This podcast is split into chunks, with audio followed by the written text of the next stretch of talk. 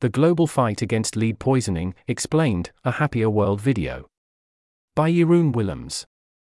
In this video, I explore the issue of lead poisoning with turmeric adulteration as the angle. I interviewed Drew McCartor from Pure Earth, Rachel Silverman from the Center for Global Development, and Kris Newby, who reported on turmeric adulteration for Stanford. I also visited a lab to actually test my own turmeric. Would love to hear what you think. Thanks to everyone who provided valuable feedback. Heading: Charities mentioned. Pure Earth. LEEP. Center for Global Development.